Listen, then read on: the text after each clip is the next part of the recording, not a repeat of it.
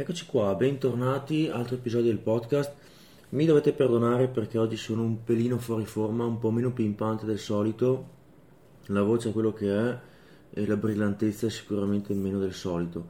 Ehm, l'idea di oggi è di parlare di specificità, ma in particolare di military press nel powerlifting, cioè l'utilità o meno di eh, inserire nella programmazione military press o varianti affini per migliorare nel powerlifting, insomma si parla di panca più che altro.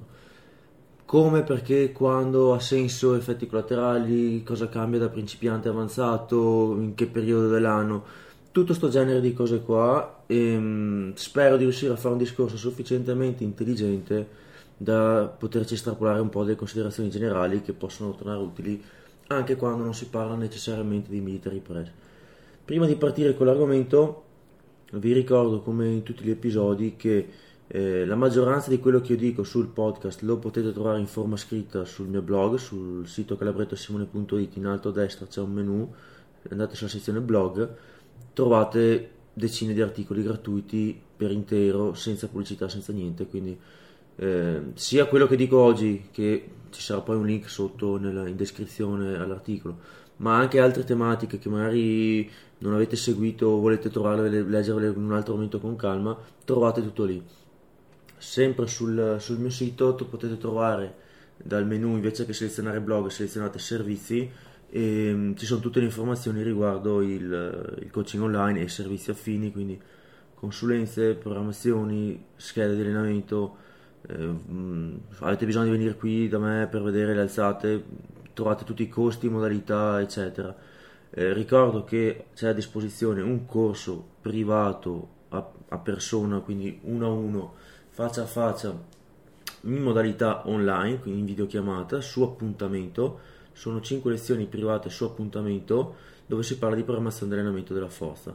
Eh, è diviso per argomenti, ma poi si spazia. Cioè io, io, ho una traccia, ho delle slide col materiale, con dei punti chiave in cui vado avanti con la, con la lezione, però dopo a seconda del, della situazione, del livello o dei dubbi io mi adeguo e quindi se c'è qualcuno che ha bisogno di spaziare, di chiedermi qualcos'altro, gli viene in mente una cosa, vuole interrompermi, dire no ma io non so qua come fare questo, cosa pensi, secondo te così, secondo te colà, lì, eh, lì si ha tutta la possibilità di farlo, il formato è perfetto per questa cosa qua, ha un costo che secondo me è molto, è molto conveniente e risolve molte problematiche, molte spese collaterali dei classici corsi dove devi andare in presenza da qualche parte.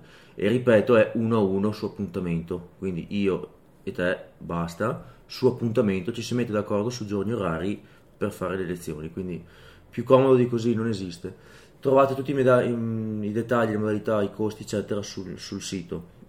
E vi invito anche a eh, dare un occhio alla mia pagina Facebook che si chiama Calabretto S Trainer, dove anche lì ogni tanto pubblico qualcosa, qualche aggiornamento, eccetera, e la, il mio profilo Instagram che è calabretto underscore Simone, dove anche lì mol, metto molto più roba molto più frequentemente rispetto al podcast o ad, altri, o ad altre piattaforme, perché lì mai se devo dire una cosa più breve, un piccolo post lì, insomma, è quasi quotidiano Ultimissima cosa, se avete bisogno di attrezzatura del powerlifting vi consiglio di andare sul sito powergear.it, lì potete trovare un sacco di attrezzatura di alta qualità. Se utilizzate il, il codice sconto Calabretto avete anche un piccolo, un piccolo sconto in, nel carrello.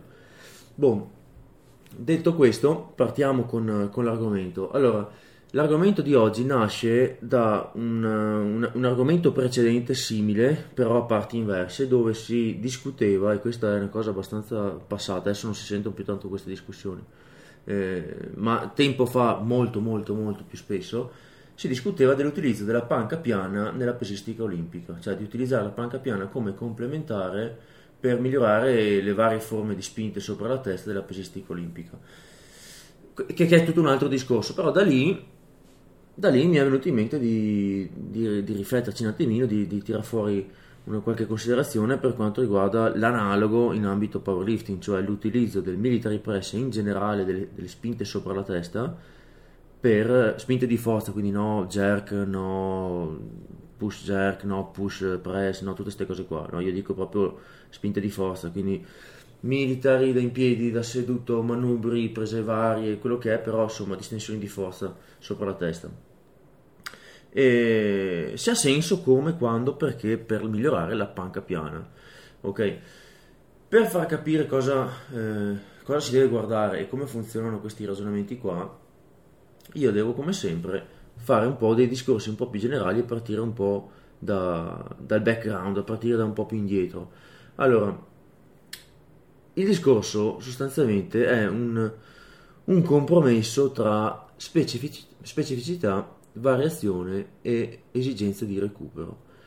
Allora, il quadro inserire o no military press come e perché a transfer va visto all'interno di tutto questo contesto più ampio e va precisato il, il caso, va precisato soprattutto il livello della persona. Perché rispondere semplicemente alla domanda ma il military press è utile, migliora la panca? Punto di domanda, risposta sì o no, è una, risp- è una, è una domanda messa in un modo che qualsiasi risposta è parziale e potrebbe essere smentita perché mh, ci sono tutte le sfaccettature appunto da, da questo contesto che dicevamo. Allora, per far capire cosa intendo, per far capire perché bisogna capirla un po' più da distante questa cosa qua, prendiamo una, una, un altro caso, un altro esempio, un altro contesto. Prendiamo il migliorare lo squat e prendiamo la camminata, ok? Cioè, camminare, andare a camminare, mi fa migliorare lo squat?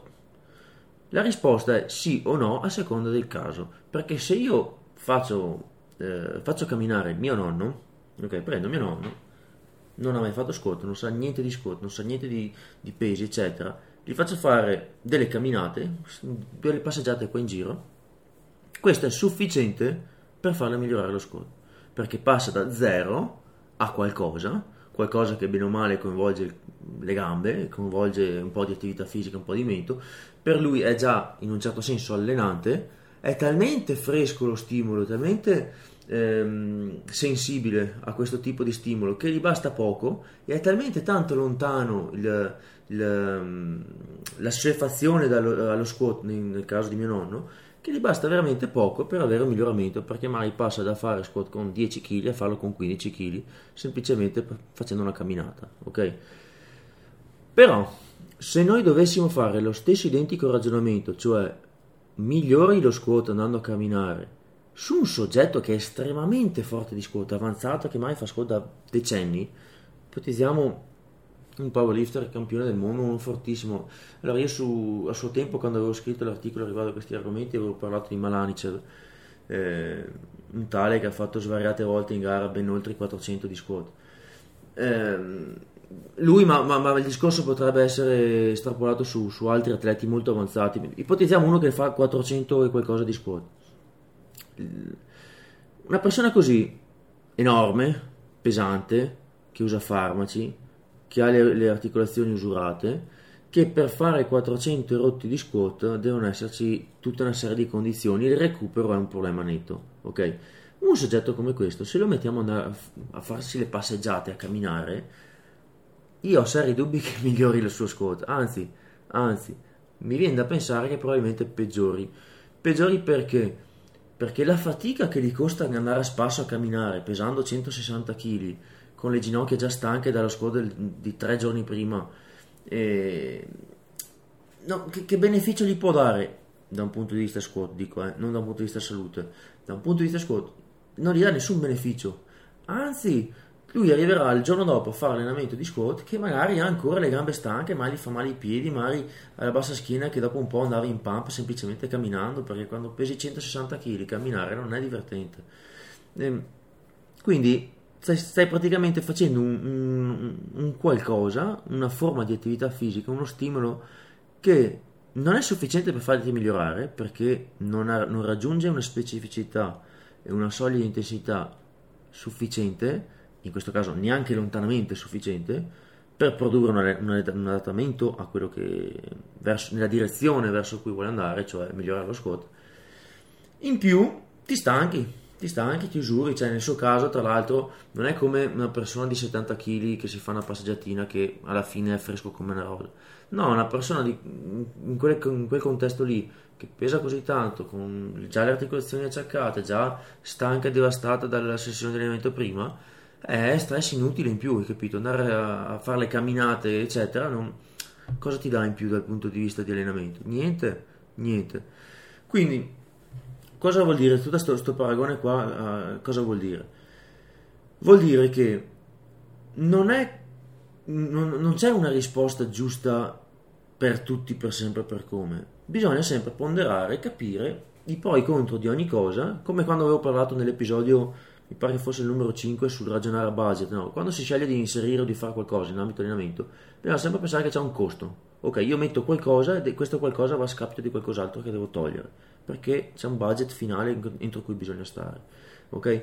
Nel nostro caso, in cui una persona che fa 400 rotte di squat, che decide di andare a camminare per cercare di migliorare lo squat, si troverà più stanco di prima, che magari sarà pure costretto a dire: Sai cosa? Meglio se la sposto domani la sessione di squat perché ho ancora le gambe stanche, mi fa ancora male il ginocchio camminare. Ecco, a quel punto lì addirittura vai a togliere lavoro specifico, ok? Vai a togliere quello che era del, il principale motore del progresso, e, e quindi sostanzialmente non, non, conviene, non conviene. Nel caso di una persona invece molto debole, molto ricettiva all'allenamento, che è tanto lontana dal suo, dal suo diciamo, apice di, di, di forza e di, eh, di efficienza tecnica, tutto quello che ci va dietro, anche uno stimolo che è molto generico, che è molto blando, che basta, che, che, che c'entra poco e niente, magari è sufficiente dargli qualcosina di miglioramento, ok? Ovviamente sta cosa non vale in eterno, non è che anche, anche, nel caso di mio nonno non è che se continua a camminare continua a migliorare il suo squat all'infinito. All'inizio un pochino perché passi da completamente sedentario a camminare un pelino, un pelino la condizione fisica è migliore. Ma magari dopo un po' di tempo, magari dopo 3 mesi, 4 mesi, 5 mesi che cammina, basta, si stabilizza tutto, camminare ancora non lo fa più migliorare. A quel punto lì devi dedicarti di più allo squat se vuoi migliorare lo squat.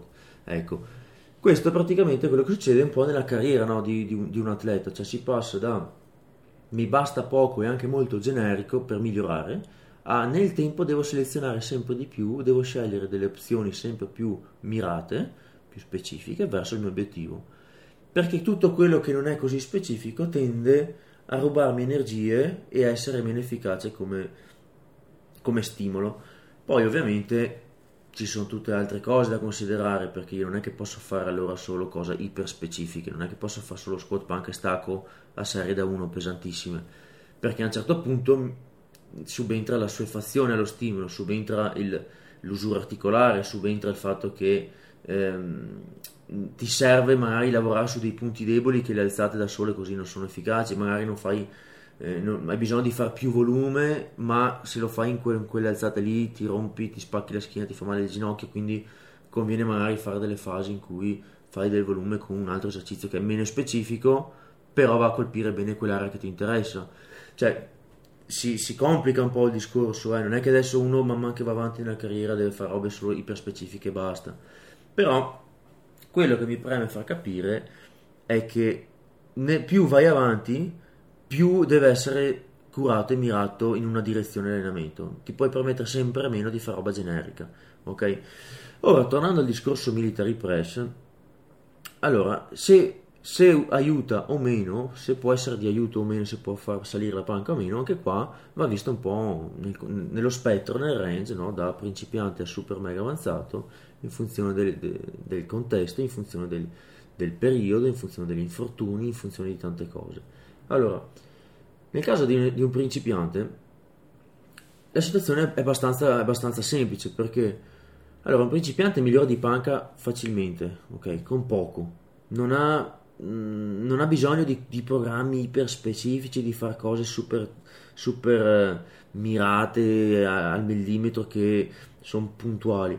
No, perché comunque per definizione un principiante migliora facilmente, ok? È ancora molto ricettivo allo stimolo. Altra cosa, un principiante tendenzialmente non ha grossi problemi di recupero, perché è un principiante, perché i carichi sono bassi, perché non ha tanta usura, perché è da poco che si allena. Perciò se fa magari un po' di military, il giorno dopo magari lui sta anche bene, non è che sia per forza di cose devastato, stanco e distrutto. Perché? Perché è un principiante, perché ha pochi muscoli addosso, perché i carichi sono bassi, perché... per quello che abbiamo detto, ok? Tendenzialmente ci sono pochi acciacchi, pochi dolori, pochi infortuni progressi, perché ha uno storico breve di allenamento. Ne consegue da tutto questo che il transfer è conveniente, è ottimo, perché un military press Mm, se, anche se è abbastanza generico, comunque fa il suo mestiere, comunque è uno stimolo allenante, comunque eh, sei fresco, comunque ti stanca poco e quindi potenzialmente è, c'è un transfer molto, molto ottimo. Molto ottimo non, non suona male, però c'è un transfer che, che, è efficace, che conviene. Quindi, in generale, sul, su, su un principiante, il military, a parer mio, conviene farlo, vale la pena farlo e tendenzialmente è quello che si fa. Se noi prendiamo programmi molto generici, base, di quelli anche famosi, il military eh, è inserito spesso e senza nemmeno chissà quali fisime mentali, cioè lo si mette lì e tendenzialmente va su pari pari con la panca. I principianti migliorano di panca, migliorano il military e viceversa, in un rapporto abbastanza lineare fino, ehm, fino a un certo livello il, il rapporto tra le due alzate va via di pari in passo io a nel, nella mia carriera ho visto che circa è un 60% il military del, del massimale di panca, cioè il, il, tuo massimale di military corrisponde a circa il 60% del massimale di panca. Nelle, nelle prime fasi, cioè, da, da, da 0 a circa intermedio, giù di lì, questo è il rapporto in cui si tiene. Se uno diventa molto forte di panca, allora le cose cambiano, oppure se uno diventa molto forte di, di military o ha grandi cambiamenti di peso corporeo, quindi magari uno sale molto di peso corporeo, allora questi rapporti si sfasano perché la panca è molto più influenzata dal peso corporeo, il militare molto molto meno, direi pochissimo. No, pochissimo magari no, però molto poco, eh, soprattutto sopra una certa soglia. Quindi in un principiante tendenzialmente lo si fa e io consiglio di farlo su un powerlifter che magari è più avanzato, che è navigato, che ha tanti anni che si allena, che magari ha una bella panca, che eh, insomma ci ha dedicato i suoi anni, i suoi tempi e sono finiti i progressi magici facili, ecco a quel punto ci si accorge che questo rapporto magico tra military press e panca un po' tende a, tende a sparire, cioè non vanno più di pari in passo, si fa fatica a migliorare la, la panca, magari per continuare a migliorarla devi far di più panca, e quindi devi fare di meno di altra roba e ti accorgi che magari per far salire la panca devi concentrare tanta energia lì e il giorno dopo sei stanco quindi non, metterti a fare military lo fai, lo fai leggero, lo fai poco nel tempo libero, qualche volta ti tocca saltarlo perché la spalla ti dà ancora un po' fastidio. Inserire lì il military bisogna, bisogna stare un po' attenti, cioè arriviamo in un punto in cui il, il military, eh, bisogna fare delle scelte, il budget inizia a essere limitato, le energie sono quelle che sono. Quindi, innanzitutto c'è cose che salta il rapporto, cioè questo famoso 60% circa mai inizia a saltare perché uno diventa forte in panca eh, o perché cambiano i pesi corporei. Eh, il, il military a quel punto di norma finisce che eh, resta relegato a un complementare dove si fa un pochino che è quasi un mantenimento, un pochino, cioè tu fai una svalangata di panca e poi aspetta che faccio tre serie di military al martedì. Fine. Perché? Un po' per tempo, ma molto per questioni di usura, di stress, di stanchezza, non, non c'è più spazio per far tanto anche di quello. È chiaro che secondo me fa comunque comodo usarlo, eh? cioè, secondo me eh, ha senso, è utile Mm, io con, consiglierei comunque di inserire un po' di military qua e là, però la, la, l'utilizzo più intelligente in, appunto in un powerlifter non super mega iper avanzato, dico uno, uno già navigato, uno che ha già tanto tempo che si allena, uno che è a un buon livello, che ha finito sicuramente i miglioramenti facili. L'utilizzo più intelligente secondo me è come complementare, senza chissà quali programmazioni avanzate come se fosse la panca, eh, dico lo metti lì cercando di mantenere un buon volume, cercando di non ammazzarti di, di, di military, magari ne fai un po' di più lontano dalle gare, magari quando sei nell'off season che mancano mesi alla gara, togli un po' di panca rimetti dentro un po' di più di military, quindi distribuisci un po' meglio il volume, sia per recuperare tutte le strutture coinvolte nella panca, sia per lavorare appunto sulla muscolatura anche della spalla, su altre cose, dare un po' di varietà e dopo magari fare il giochino inverso quando ti avvicini alla gara. E quindi sostanzialmente è usato come un complementare di muscolazione che magari fa più fa, ritorna fuori un po' di più nella, nell'off season, magari anche per, per questioni anche di mobilità, di lavorare altri piani, per postura, cioè fa comodo, ecco. Se invece andiamo a parlare del caso di un, di un powerlifter molto forte, di quelli avanzati, elite, eccetera, eccetera, quelli che fanno una panca atomica con chili mostruosi, allora qua il discorso è un po' diverso perché ehm, allora qua ci sono delle situazioni un po' paradossali che non sono tanto intuitive perché da un lato hanno bisogno di allenamenti tanto intensi, mirati, pesanti, eccetera, per produrre un, un effetto allenante. Allo stesso tempo queste persone tendenzialmente si massacrano poi, cioè devono stare attenti al recupero e, e, non possono fare più di tanto con le alzate da gara perché sono pesantissime, stanchi, stancano tanto e usurano tanto. Quindi ehm, non, non, ti puoi di sicuro permettere di buttare dentro un sacco di militari con programmazioni chissà cosa perché non, non conviene, cioè vai a rubare lavoro specifico, ti usuri, ti stanchi, sei già filo, sul filo del rasoio con la spalla Ehm, perciò hai il grosso delle energie che, che, che, hai le devi dedicare alla panca, ok?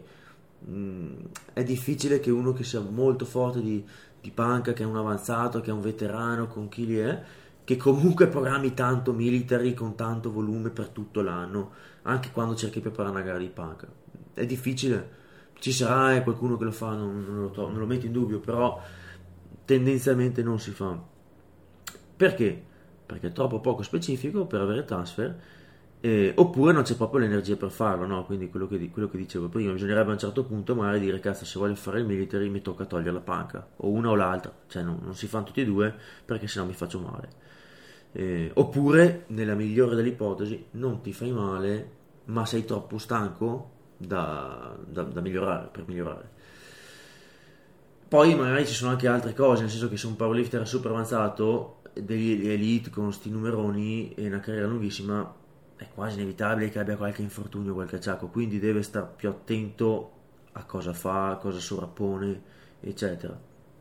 Quindi eh, tendenzialmente non, non, è così conveniente su una super mega avanzato, non lo, si, non lo si vede tanto fare, ok?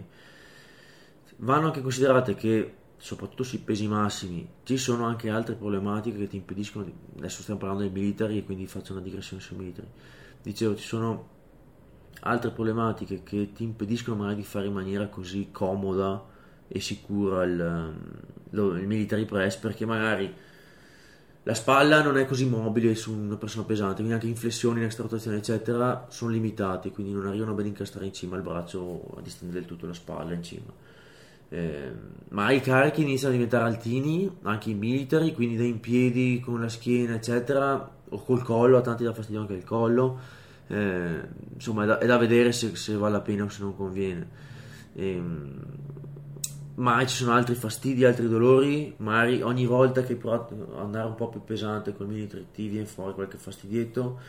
Eh, perché comunque, che, che, che, se ne dica, che qualsiasi cosa dicano di questi argomenti abbastanza discutibili, il carico vuol dire tanto, il corpo si adatterà per carità, però ci sono delle conseguenze del muovere sopra la testa certi pesi, ci si, addi- ci si abitua, ci si condiziona, però ragazzi, spingere pesi, pesi elevati ha dei costi articolari. Quindi quello che succede tendenzialmente, giusto per un po' concludere il discorso del super avanzato elite, eh, è che il militare viene un po' messo da parte ok? Viene usato poco, soprattutto vicino alle gare. Magari poi cosa succede? Uno fa una gara, ci arriva per miracolo, magari ci arriva mezzo acciaccato, indolenzito il pettorale, questo e quell'altro. Superata la gara, magari dopo si fa un periodo dove la panca ne fa poca, molto poca. Si prende tra virgolette uno scarico che per un avanzato di questo tipo può essere anche molto lungo, soprattutto se di mezzo ci sono farmaci e a quel punto mai fai del lavoro più generale che è un po' un recupero attivo, cioè nel frattempo mentre cerchi di recuperare e mentre vuoi evitare di andare pesante ancora in panca, ma fai un po' più di military a discapito della panca che cala, perché cala inevitabile in, questi, in queste fasi qua su questi atleti qui. Eh, e quindi magari dici ok, c'ha, c'ha, c'ha, senso riprendere un po' di military mentre aspetto di recuperare bene la panca. Ho appena fatto la gara, ho appena fatto un periodo in cui mi sono concentrato sulla panca, stacco un attimino, ok? Eh, questo se ci pensate spiega anche perché eh, il, il, famoso rapporto che dicevo no, tra massimale di panca e massimale di military salta con gli atleti molto forti avanzati. Cioè tu non trovi questo 60% su gente che fa 280 di panca ok? No, non lo trovi più. Su gente che fa sti cariconi enormi il military in, in proporzione è drasticamente più basso un po' per una questione di peso corporeo come dicevamo, eh, dicevamo prima la panca sale tantissimo con il peso corporeo, cioè è proprio legata pari pari, eh, i militari molto molto molto meno. Quindi quello è un fattore, ma in generale è anche perché a un certo punto uno si deve specializzare su uno o sull'altra e se ci fate caso è pure la stessa cosa, la stessa cosa che succede anche nelle atlete olimpiche, cioè c'è gente che è fortissima di spinte sopra la testa, eh, anche qua non sempre, eh, perché magari c'è il military di forza, c'è proprio la spinta verticale overhead, ne fa poco e fa semplicemente le, le, le alzate più specifiche del, del VL, quindi magari non è nemmeno così fortissimo di military, però tendenzialmente gente molto forte di military, gente che spinge sopra la testa carichi enormi e di panca magari ti aspetteresti che, che, faccia chissà cosa, invece se la fa fa dei numeri che sono sì, in senso assoluto magari alti, però in proporzione a quello che fa di military non chissà che, perché? Perché la maggioranza del tempo si concentrano sulle spinte sopra la testa, giustamente, e quindi anche se la, la panca è tendenzialmente nell'alzata in cui si dovrebbe fare molto di più, si sfasano i rapporti, perché ovviamente a un certo punto entra in gioco la specificità e quello che ti alleni. Ecco, nel, nel, nelle alzate olimpiche, nella pesistica olimpica, in una direzione, nel powerlifter con la panca super mega fortissima, nell'altra direzione. E è inevitabile questa cosa, perché se tu vuoi portare il progresso tuo in una direzione devi fare delle scelte che siano specifiche in quella direzione. A me, come a tutti, piacerebbe essere forti in tutto, non si può, non si può. E, ehm, questa è un po' l'inevitabile conseguenza del ricercare la massima prestazione.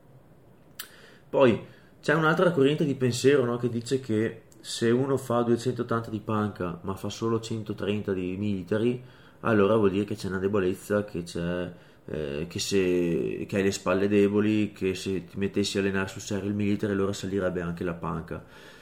Allora, qua secondo me ci si, ci si impantana su un discorso che è difficile da, da dimostrare, però c'è un fondo di verità in questa cosa qui, il problema è mettere il paletto, cioè il problema è stabilire a che punto dici no, aspetta un attimo, c'è una debolezza che va, mm, che va colpita che va presa in carico cercata di migliorare, oppure, cioè, qual, qual, qual è il cut-off, no? qual è il confine? Diciamo che se uno fa 2,80 di panca, come dicevamo prima, il limite sotto il quale dici no, sotto questo livello di forza di military devo migliorarla perché mi limita la panca, qual è? Chi lo stabilisce? È 130, 140, 160, 180?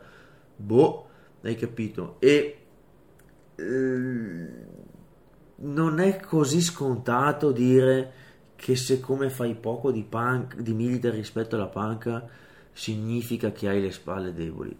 Questo è un discorso abbastanza scivoloso perché bisogna tenere appunto in considerazione il fatto che questa persona si è concentrata su una cosa rispetto a un'altra.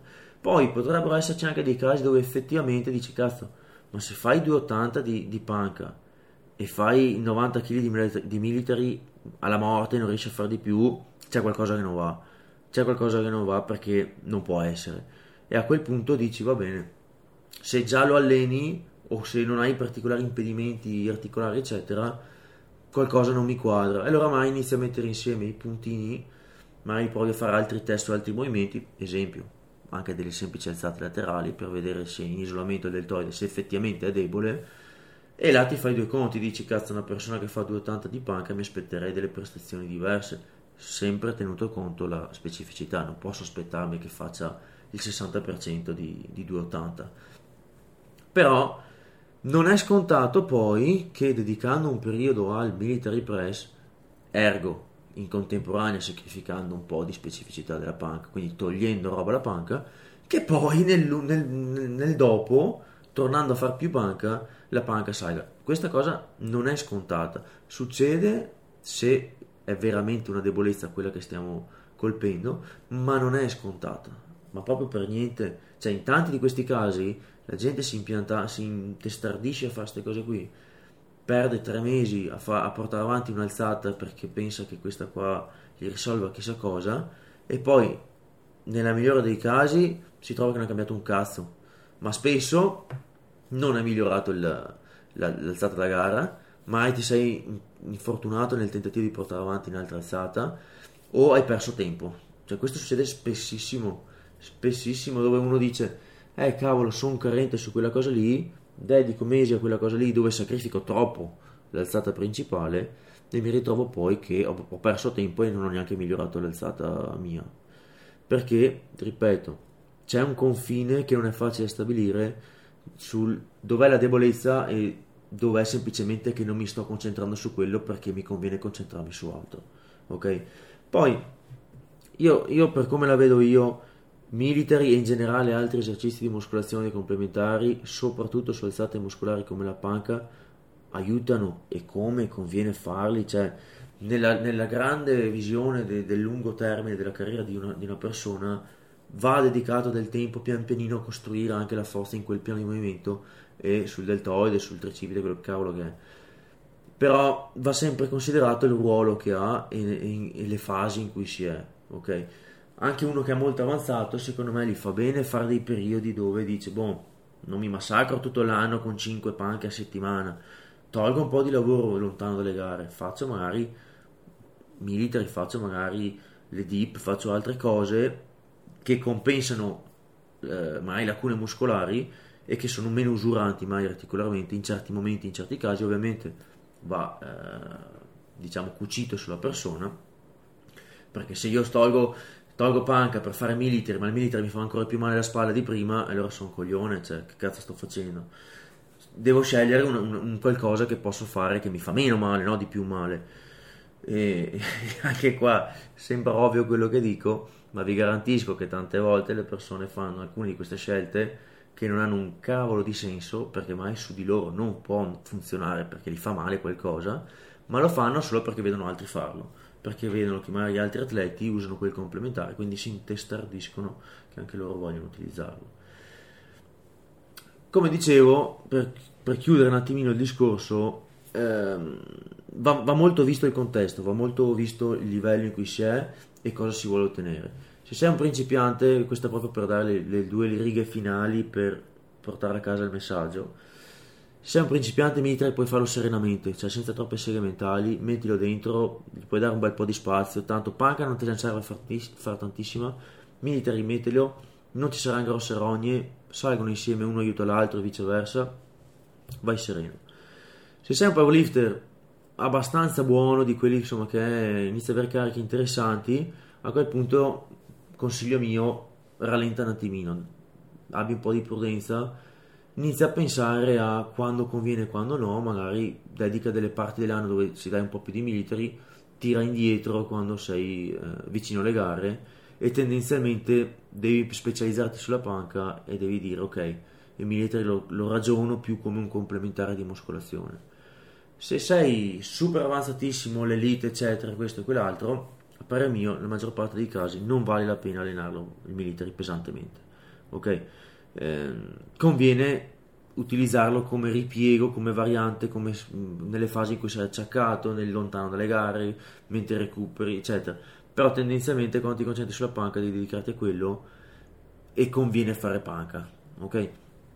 Poi ha magari qua la spot dei periodi dell'anno in cui un po', anche qui come muscolazione, come è, può aver senso, però sicuramente molto meno, non puoi pensare che un, un avanzato con 280 di panca metta dentro il military press con le stesse modalità di un principiante, questo non, non può funzionare. Bene, con questo io ho concluso, sono andato via anche abbastanza veloce, pensavo di starci di più. Eh, prima di chiudere del tutto l'episodio vi ricordo che questo, questo, argomento di cui ho trattato qui oggi lo trovate su un articolo che lo, lo linko, in, lo metto in descrizione sul, sul, podcast, ma recuperate questo e mille altre cose di cui ho parlato o non ho ancora parlato sul mio sito, sul mio blog calabrettosimone.it ci sono un sacco di articoli, decine e decine di articoli gratuiti, dategli un'occhiata.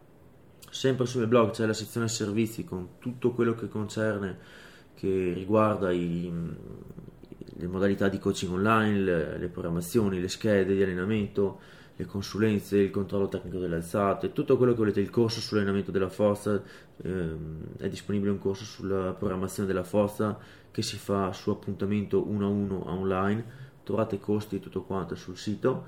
Vi consiglio anche di dare un'occhiata alla mia pagina eh, Facebook Calabretto S Trainer e di seguirmi su Instagram a calabretto underscore Simone. Se avete bisogno di attrezzature di powerlifting potete utilizzare il, il codice sconto Calabretto eh, per, com, per, acquistare materiale da, dal sito powergear.it che c'è attrezzatura di, di powerlifting di alto livello. E con questo ho concluso e ci vediamo al prossimo episodio.